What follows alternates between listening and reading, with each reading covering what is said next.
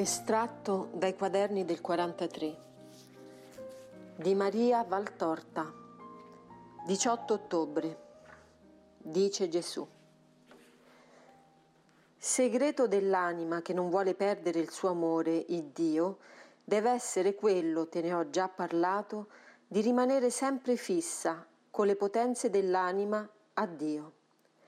Qualunque sia la cosa che facciate, sappiate tenere lo spirito fisso in me.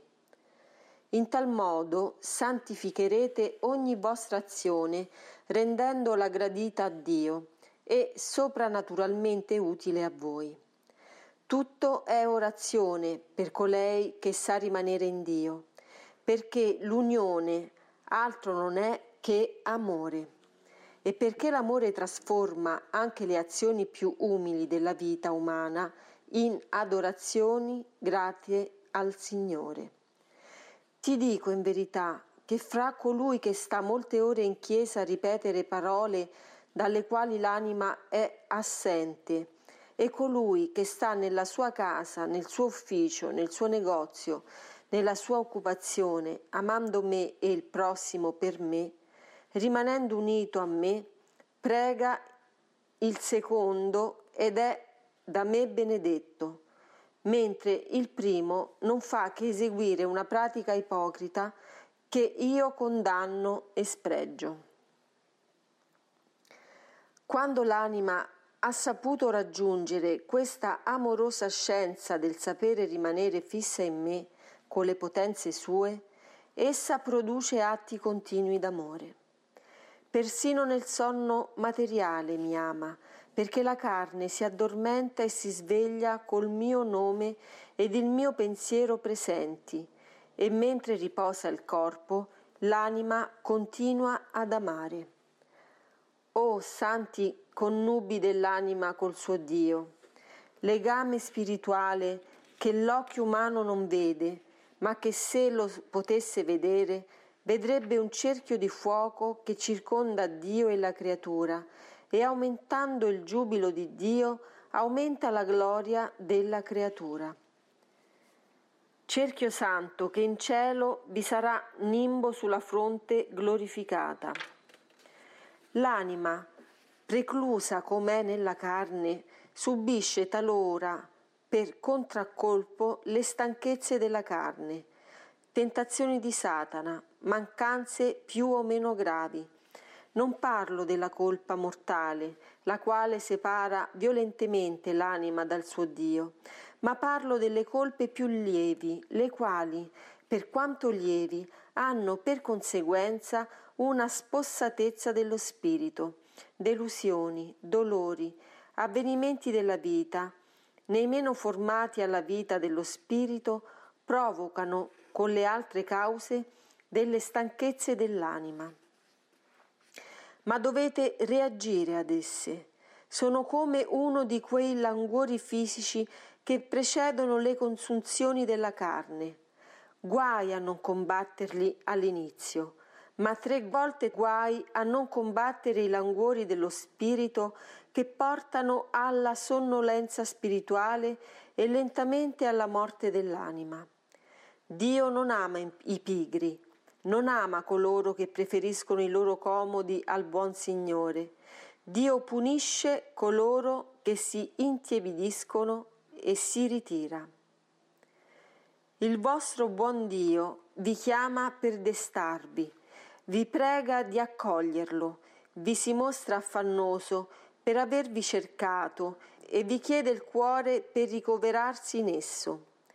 Ma non sapete che il più bel tabernacolo per il vostro Signore è il cuore vostro? Tutto tenta il buon Dio per trarvi dal sonno spirituale e dalla spirituale pigrizia. Alle volte tenta forzare anche i mistici cancelli del cuore e tenta di entrare. Poi si ritira perché non ricorre, che raramente, alla violenza. Vi lascia liberi sempre, anche se il lasciarvi tali è per lui dolore, perché vede che fate della libertà maluso. Qualche volta, quasi sempre anzi, l'anima avverte la venuta del suo Dio, sente il suo tentativo per entrare e poiché l'anima si ricorda d'essere creata da Dio, si sente trasalire di dolcezza. Voi la conculcate l'anima, voi non la seguite nei suoi desideri, ma essa è resistente a morire in voi.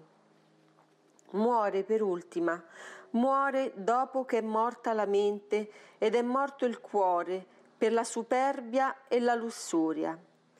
Essa muore solo quando voi la uccidete levandole la luce, l'amore, la vita, ossia Dio. Ma finché non è morta, essa trasale di gioia e palpita di amore quando Dio le si accosta. Guai a coloro che non vogliono secondare questi moti dell'anima. Sono simili a dei malati che con continue imprudenze e disubbidienze al medico sempre più aggravano la malattia sino a renderla mortale.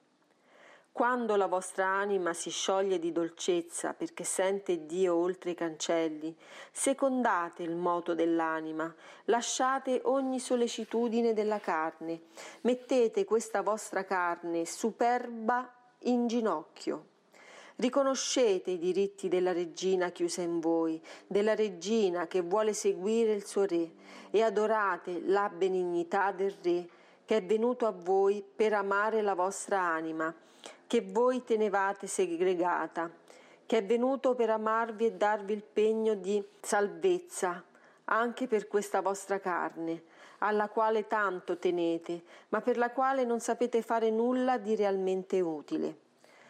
Dio vuole che alla risurrezione finale anche le vostre carni splendano di luce e di bellezza soprannaturale ed eterna, splendano per le opere sante compiute nella vita della terra, per le opere compiute seguendo gli impulsi dell'anima mossa da Dio. Se sapeste che grazia grande è ogni venuta di Dio amore, se lo comprendeste, direste ad ogni istante, vieni Signore Gesù, vieni a guidare l'anima mia, sì il mio Re e il mio Maestro.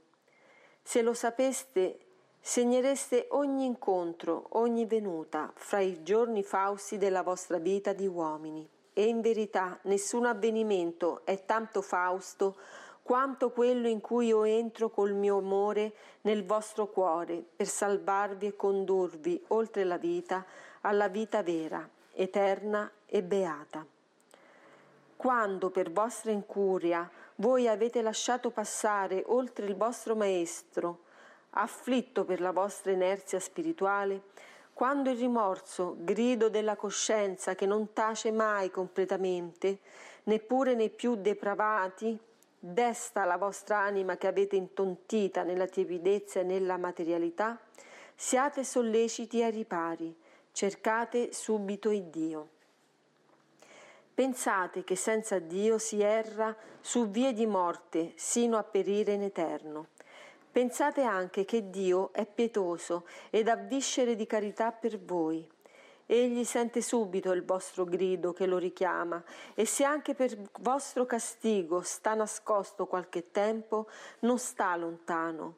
Voi non lo vedete, ma egli è già presso di voi col suo cuore di padre, che perdona al figlio sviato e anela di stringerselo al cuore. Cercate subito il Dio Superate le guardie di ronda, le insidie che il nemico scagliona lungo la via per impedire che un'anima gli sfugga per ricoverarsi in Dio. Lasciate pure che per vendetta vi spogli Satana invidioso e crudele. Meglio per voi entrare nudi di umanità nella vita eterna, ma ricchi soltanto di ricchezze spirituali, che accompagnati alle soglie di Dio da affetti, onori, gioie terrene, per essere buttati fuori perché avete già avuto tutto e non meritate altro, avendo preferito avere questo tutto che cade e vi trascina nel cadere, all'unica cosa necessaria ad aversi, la moneta per entrare nella vita eterna, accumulata con fatiche, sforzi, pazienza spirituale, piccioli santi, raggranellati ora per ora, obbedendo alla mia legge, per amore mio. perle mistiche, ottenute col dolore sofferto per amore, rubini eterni, creati dal vostro voler essere miei figli, contro le voci della natura carnale, contro gli scherni e le vendette del mondo, contro le seduzioni e le ire di Satana, volute vincendo se stessi e i nemici di se stessi, uomini o demoni che siano, volute stritolando la carne pur di far trionfare lo spirito che vuole seguire la volontà di Dio, volute sino a sudare sangue vivo, come io davanti alla più forte tentazione, alla più forte paura, alla più forte volontà divina che uomo abbia potuto subire. Se sapeste cosa è un vostro no detto alle forze della carne, degli affetti, delle ricchezze, degli onori, per essere fedeli a colui che vi ama, se sapeste cosa è essere pronti a lasciarsi togliere anche le cose care pur di essere tutti di Dio. Certe spogliazioni subite con rassegnazione, se non con giubilo, perché si può giubilare ancora per la salute immolata secondo i fini di Dio, ma non si può giubilare su una tomba che si chiude su un padre, una madre, uno sposo, un figlio, un fratello. Sono stato uomo fra gli uomini, io pure, e ricordo cosa è non udire più una voce cara, non vedere più la casa animata da un parente e vuota la dimora di un amico della sua presenza. Certe spogliazioni subite con rassegnazione hanno il valore di un martirio. Maria, ricordalo.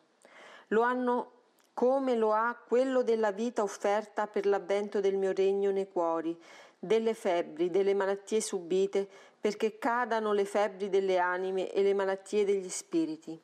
E l'uno e l'altro martirio avranno il premio del martirio la stola purpurea di coloro che sono venuti a me attraverso una grande tribolazione, teoria di fuoco che seguirà l'agnello insieme alla candida teoria dei vergini, la seconda alla mia destra, la prima alla mia sinistra, perché veramente questi eroi dello spirito sono i figli del mio cuore squarciato da un martirio d'amore, come i primi sono i nati di Maria, che più somigliano alla madre, e al figlio della madre. Sono coloro che vissero in veste d'uomini con sentimenti d'angeli, oltre la carne e il sangue.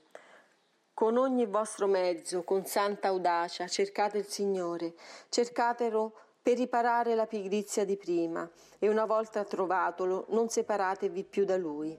In Lui è il bene che non muore, in Lui è la vita e la verità. Se starete in Lui non perirete, se vivrete in lui non morrete, non conoscerete errori. Come barca che entra sicura nel porto perché il suo pilota l'ha saputa condurre, voi, guidati dal Cristo, entrerete nel porto della pace. Io ve lo dico, io che non mento.